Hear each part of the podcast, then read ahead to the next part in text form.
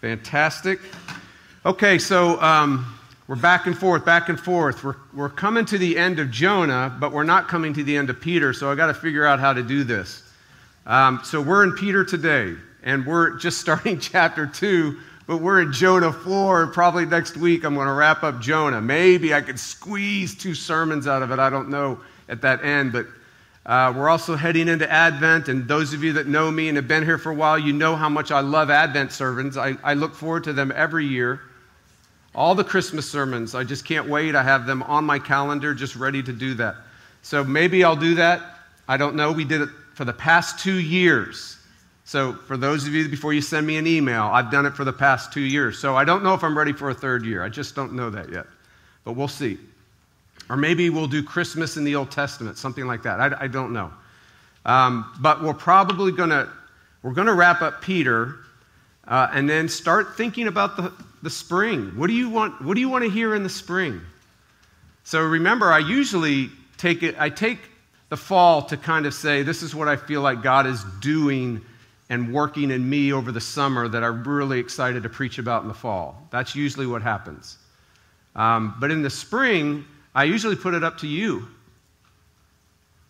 So if you have a real passion for a particular book that you want preached, uh, now's your time to write in. Amanda will take the tallies.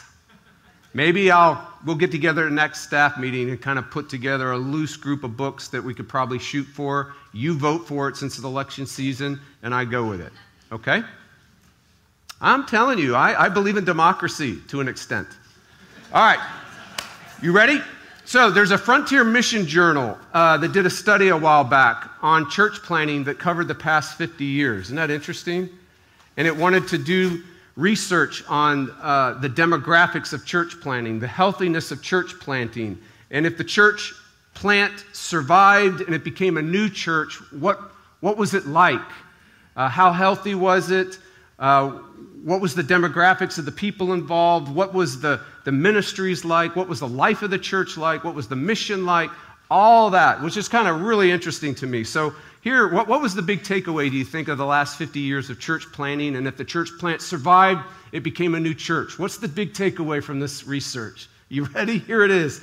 Too many church plants and new churches, if they survived, are weak, shallow, lacking life change. Did not expect that. But I sort of expected that. So, strangely, though, when you look at the research, it's not because of the lack of ministry. In other words, there's tons of ministry going on in all these churches. There are tons of active people in ministry in all these churches. So, ministry's going on, active people in ministries going on. And so, I mean, there's evangelism, conversions, ministry training, church planting, new churches galore in all these churches they researched. So, why the weakness? Why the shallowness? Why the little life change? I mean, the obvious question is what? Something's missing. What's missing that takes a church and doesn't make it weak, but makes it strong? What's missing that doesn't make a church shallow, but makes it deep? What's missing that doesn't make a church have little life change, but life change, transformative life change? That doesn't just inform, but transforms. What's missing? That's the obvious question. Well, some church leaders, Bible experts, churches, Christians say they must be missing discipleship discipleship training programs, uh, the spiritual disciplines, no Bible, no breakfast, accountability groups. Some church leaders, Bible experts, churches, Christians say, especially in our tradition, they must be missing theological education. Doctrine, theology, objective truth, the life of the mind. Get it right. Some church leaders Bible experts, churches, Christians say they must be missing church tradition, right?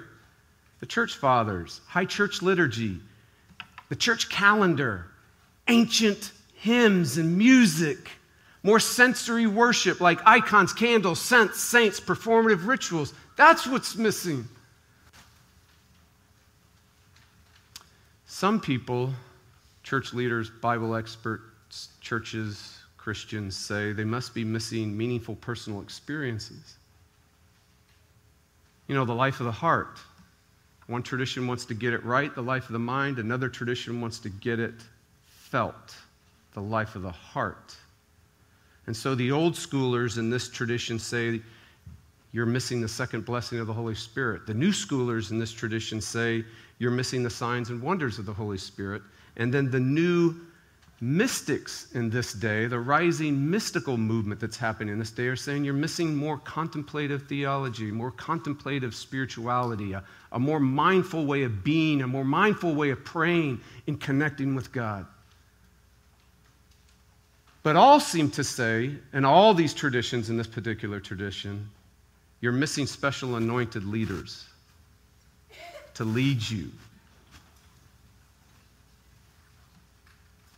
Some churches, some Bible experts, some Christians say they must be me- missing meaningful church experiences, like deeply connecting worship, deeply connecting to each other, deeply connecting to mission and ministry. Whatever's missing, whatever it is, this much is clear. Everyone in the church is desperate for change. Everyone's desperate. We just don't know what gives it to us. We just don't know what brings it to us. We just don't know how it happens. But we all, across traditions, across theological systems, are desperate for it. Watch how desperate everybody's going to be in two days. Watch how desperate the networks are going to be in two days. Watch how desperate this culture is going to be in two days. Let's make it a little more personal, all right? Because that's always, when it's always out there, I always feel good. I'm always like, yeah, those dang people, right? So, Countless teenagers have come to me over the years desperate for change. Countless wives have come to me over the years desperate for their husband to change.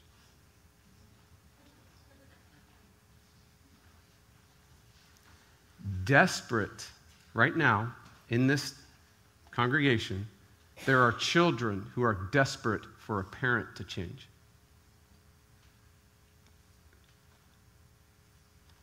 Many times, too many to count, I am desperate to change.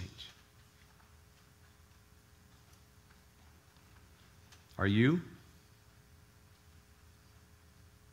Are you desperate to change?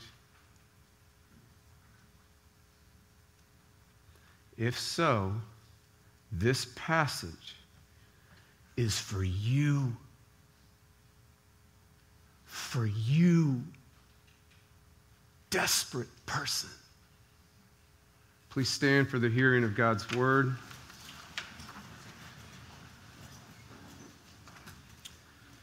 Verse 1 So put away all malice and all deceit and hypocrisy and envy and all slander, like newborn infants Long for the pure spiritual milk, that by it you may grow up into salvation, if indeed you have tasted that the Lord is good. This is the word of the Lord. Be Please be seated. So, Lord, we need you. Thank you for your spirit. We are weak. So, right now, we confess that we're weak. We're, we're weak in understanding, we're weak in trusting, we're weak in feeling. Uh, absolutely, we're so weak that you tell us it's impossible for us to do these things. You tell us that apart from you, we can't do these things. And so, Lord, we need you, Holy Spirit. Would you shine on the page into our hearts? We pray this in Jesus' name. Amen. So, I need change. Is that you? I need change. Look at verse 1. So put away all malice and all deceit and hypocrisy and envy and all slander. This text is about the need to change. Do you see it? It's all about the need to change. Right at the very beginning, this is about change, but this all those change realities there are specifically geared to relationships. It's very interesting. very little change is talked about just on an, a personal level, like you just personally growing and maturing and finding yourself. The Bible, I don't know where it talks about that. But when it talks about change, it's usually how you relate to people. Isn't that interesting? So the text, remember what we did before? All right, so it was Jonah last week. You got to go two weeks ago. Those of you that were here, we looked at the text immediately before this. So we did the text immediately before this. That, that passage was also all about change. But do you remember what it was about? It was about change by addition. In other words, would you add some loyal love to your life? Remember that? It was like, love loyally. Do you long to love like that? We should long to love like that, remember? You were made to long to love like that. Well, this text is about the need to change not by addition, but by subtraction. Do you see this? Put away disloyal love, this text is saying. You should long to change like this. You were remade to change like this, the text is saying. Theologically, the need to change by subtraction is called mortification. How many of you have ever heard that term theologically? Great, fantastic, you geeks. Here's the deal mortification is killing sin, it's putting sin away, it's suffocating sin, it's atrophying the muscle of sin. So that's what it is theologically. And all of us are now asking because it's just so normal and natural to ask, well, but how do you do that? Right? And what's fascinating is that the answer to that is as numerous as there are theological systems, traditions, preferences, and kinds of churches. So it can be a very confusing thing, could it not? I mean, if you're really wanting to change, to get rid of some things in your life that need to be subtracted from your life, and you're desperate to change, how do you start? Where do you start? Do you start with tradition A or tradition B or tradition C? Do you start with what a group of folks said in 200 AD or 500 AD or 1500 AD? Do you look at Bible experts in different traditions? Do you look at your parent? Where do you look? Where do you go? May I be so bold as to say, maybe, maybe we just need to go back to the texts and look at them afresh. And then bring um, people that you trust that handle the Bible and see how they look at it. So here's what we're going to do. We're going to look at the question how, but I'm going to pause it just for a second because we got to figure out what are these relational sins that need to be subtracted from our life. Can we do that? Then we'll get to how and we'll figure it out. And I think it'll be a little more clear for us. For right now, what are the relational sins that you need to suffocate in your life, that you need to kill, mortify, the old theological word? Uh, the first one is all malice. Do you see that? That means stop being mean. That's pretty self explanatory, right? I mean, I, you don't, I don't need to spend a lot of time. Stop being mean. The only thing I would add to this is this includes you non morning people. I'm not looking anywhere on the front row. The next one is all deceit. Do you see it? All deceit. This is stop being Mr. Hyde, H Y D E. Remember Robert Louis Stevenson's classic, The Strange Case of Dr. Jekyll and Mr. Hyde? Remember there's this doctor, Mr. Dr. Jekyll, and he would drink this potion and he would turn into Mr. Hyde. It's an incredible story. Did you know that Stevenson was raised in a Presbyterian home? That he understood original sin? And what he was trying to actually communicate in that story is that you would drink a potion and it would reveal who you really were. Maybe the potion was your marriage. Maybe the potion was your work. Maybe the potion was some annoying person. But the potion you drank revealed this hideous hidden monster deep inside of you, which has always been there, but it just took the potion to bring him out. And so Peter is saying that you and I have this hidden, hideous monster inside of us called deceit. In fact, the ancients, you know what they called deceit? The monster of underhandedness. That's how the ancients talked about deceit. So Peter says, You have this monster, it's hidden and it's hideous, and it's inside of you, and it's called deceit. And he says there are two potions that bring him out. So you got to figure, what are the two potions that bring him out? They're, the two potions are the only words that do not have all in front of them. So all malice, all deceit, and all slander are the main ideas. Hypocrisy and envy are the two potions that bring deceit out. So, what's the potion of hypocrisy? When you, the potion of hypocrisy is the need for approval. When you drink that potion, when you need approval, you must, you need to think of yourself a certain way. You must, you need to have an image of yourself. Portray an image of yourself. Why? You must have it for God's approval. You must maintain this image for your own approval, self approval. You must have this image and portray it for other people's approval because the need for approval is so needy and so necessary. When you drink that potion, you must portray an image of yourself at all costs.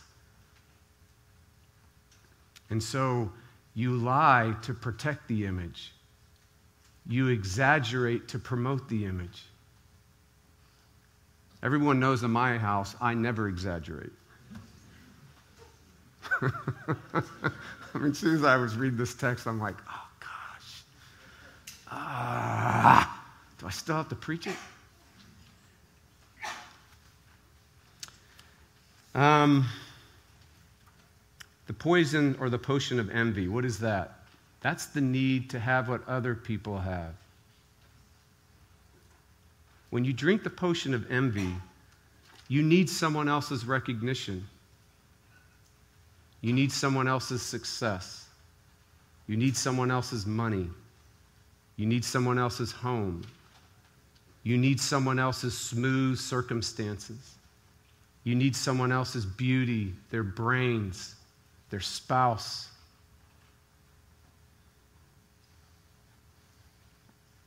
And when you drink that potion, the monster of deceit comes out. All slander. This is another one that's pretty self explanatory. This means stop saying unkind and untrue things about other people to other people. I mean, this never happens on social media. This never happens when you're mad at someone. This never happens when you lose control in an area. This never happens when you're in relational conflict. This never happens in church conflicts. This never happens to pastors. Are you desperate for change? I need change. This is a passage about change. How do we put away? How do you kill? How do you suffocate? How do you atrophy all malice, all deceit with the potions of hypocrisy and envy, and all slander? How does that happen? The answer is found in verse 2. Now we're going to read, let's put up verse 2. This answer is so stunning and it's so strange and it's so unbelievable that you're not going to believe it. It's so stunning, it's so strange, it's so weird that nobody knows how verse 2 connects to verse 1. So many people will actually divide them and put verse 1 up with the other group. But then they go, but that's kind of weird because that ended with good news. They didn't know, nobody knows what to do with verse 1. But here's the great thing I'm here to save you because God is in the grammar. So, those of you that are in the Redeemer Institute, are you ready? Those in the elders, are you ready? The verse 1, if we go back to verse 1, there's no main verb there. Put away is a participle. So, what does that mean? It's a supporting idea. Go to verse 2. It's only there, long for. So, verse 2 is the main idea. Verse 1 is the supporting idea. What does that mean? Verse 1 needs verse 2 to happen. So here it is. You ready? The answer is so unbelievable because we expect, we don't expect verse 2. Here's what we expect we expect something like put away sin by fighting it, put away sin by wrestling with it, put away sin by twisting and turning your will against it, put away sin by counseling it, reason with it. Or at least look at the damages and the destructiveness of it. Like, this is what we do all the time, right? This is what schools are all about. Make right choices, don't make bad choices, and they load you up with all the catastrophic consequences of bad choices. That's not bad to do. I mean, it's what we intuitively think. But this text is saying, man, if you want to change those things in verse 1, it's not going to work. we expect something like put away sin by beating yourself up over it. In other words, feel really bad about it. Make yourself feel really guilty about it. Feel lots of shame about it so that you finally change in that area. We expect things like put away sin by promising to do better. I'll do better. Like I'll be more, I'll read my Bible more, I'll pray more, I'll do more ministry, I'll, I'll volunteer more, I'll serve people more. I'll try to be more patient. I'll drink coffee quicker in the morning.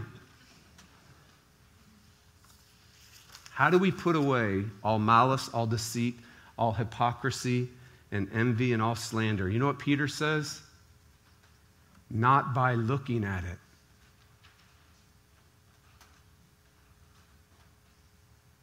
You don't put it away by looking at it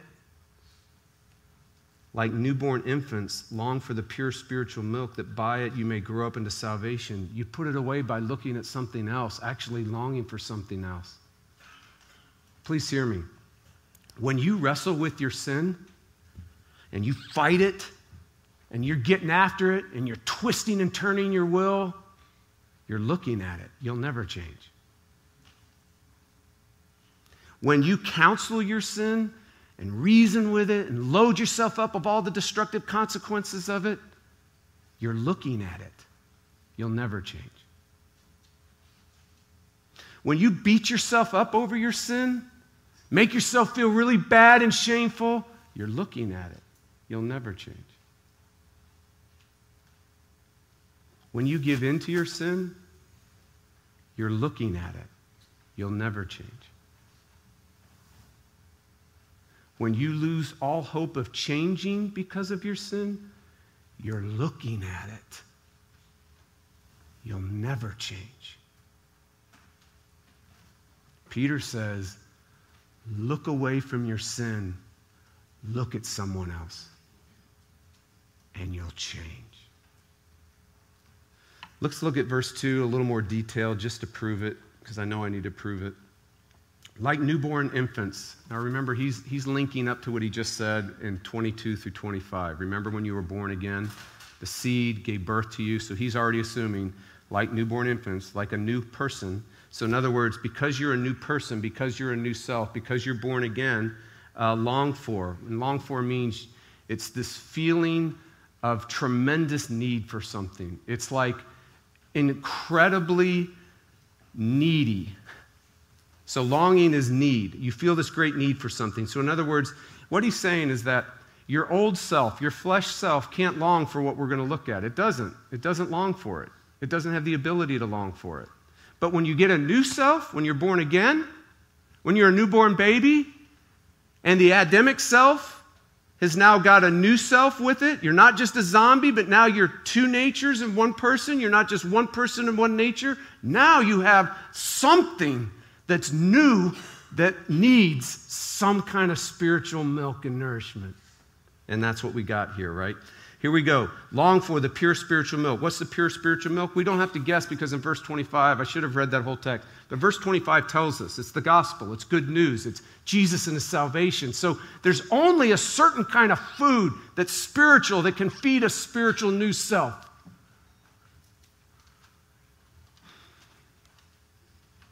Jesus and his salvation feeds you, nourishes you, Christian. Jesus and his salvation sanctifies you and changes you, Christian. Jesus and his salvation kills your sin, Christian. suffocates your sin, Christian, puts away all malice and all deceit and all slander, Christian. Nothing else can.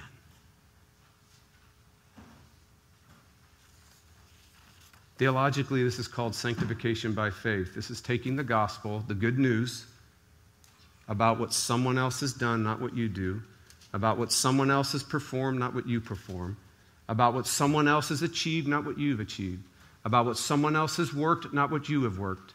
That hearing the complexities and the wonders of all of who Jesus is and what he's done for you, that that changes your life, sanctifies you.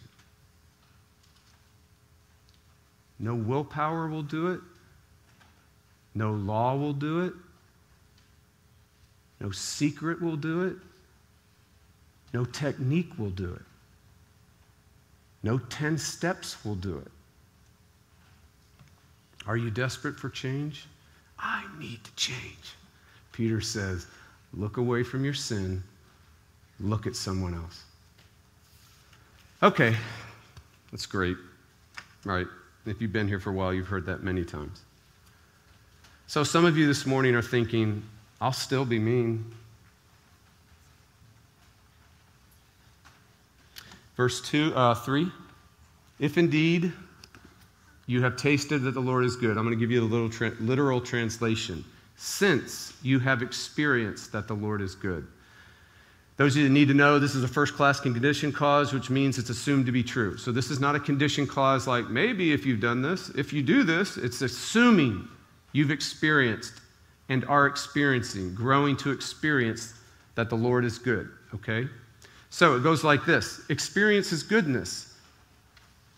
So, in other words, this is who Jesus is. It actually, in the original language, for emphasis, has goodness at the front of the sentence.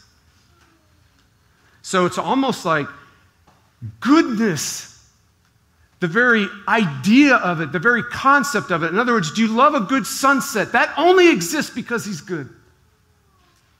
Do you like a good meal? There's only a sense of goodness in a meal. There's only a scrap or a concentration or a slight fleck of glory of goodness in anything that's good because he's ultimately good, because he's the author of good. So he's good. You cut Jesus, he bleeds goodness. When you experience His goodness, it suffocates all those sins. It goes like this What does it mean when you say, oh, I'm still going to be mean? Okay. You know what His goodness says? He loves you in your meanness.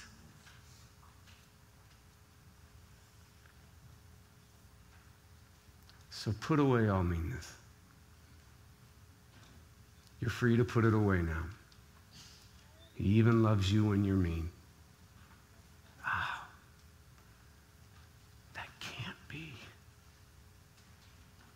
Kind of suffocates meanness, doesn't it? Some of you are thinking it's impossible to not need approval. I mean, approval's my gasoline or my petrol, as they say across the pond. I need approval. How do I how do you not live a life needing approval? How do you function in relationships with not maneuvering relationships for approval? How do you handle your work without being motivated to get the approval of other people? How do you have a marriage without seeking the approval of your spouse? How do you raise children without raising approvable children? How do you do anything meaningful without it adding to your meaning and your approval in life? That's what we think, right? I mean, that, let's be honest. This is what it is. Since you have tasted, experienced that the Lord is good. Experience His goodness, this text says. In other words, this is who Jesus is. He's good. He bleeds goodness. What does it mean? Well, specifically, if, if the potion, if the potion is approval, this text is actually saying Jesus gives you his approval. You get the approval of his very own righteousness. You get the approval of all his victories. You get the approval of all his works, the approval of all his wonders, the approval of all his accomplishments and all his achievements. Well, I don't know what they are. When you read the Bible, you'll start seeing them. You get the approval of all his obedience. You get the approval of all his perfection. You get the approval of the perfect, only human being. Pure recognition, pure applause, pure everyone falls down before him. All his accolades, all his medals, all his honors, all his victory, all his success, all his achievements, yours. You have his approval. You have all the approval you'll ever need. So you can put away hypocrisy and envy. You can suffocate it. All right, lastly, some of you are thinking we got to get to slander, right? Oh, how does this happen? How does this do it? Some people, though, let's just be honest, some people are just very, very annoying. Right? Every time I go to Presbytery, I feel this way.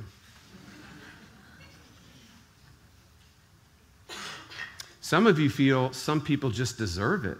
They deserve the unkind words said about them because they're true. Right? And then some of us, also, many of us, though, we have this spiritual gift. We have what's called the spiritual gift of accusation and condemnation. uh, this is a gift that's given to us that that we don't need to understand people. We don't need to seek to understand them. We don't need to seek to understand situations. We don't need to seek to understand the troubling events that happen. We just have the gift. We just know. We have the gift, which means we don't need to do all the hard relational work that's needed in relationships. We just don't need to do that hard relational work. We don't need to seek to understand someone. We don't need to seek to be understood. We don't need to try to be friends even though we disagree. We just don't need to do it. We just know we're right. That's the gift of accusation and condemnation. I'm right, you're wrong. We just have that gift. Since you have tasted, experienced that the Lord is good, experience His goodness, right? Experience His goodness. What does that mean? First, let's talk to those who have been slandered. Here's the issue Jesus was slandered too, and He's God. Do you know what that means? There's no way you will ever be able to avoid slander, being slandered in this life. Never.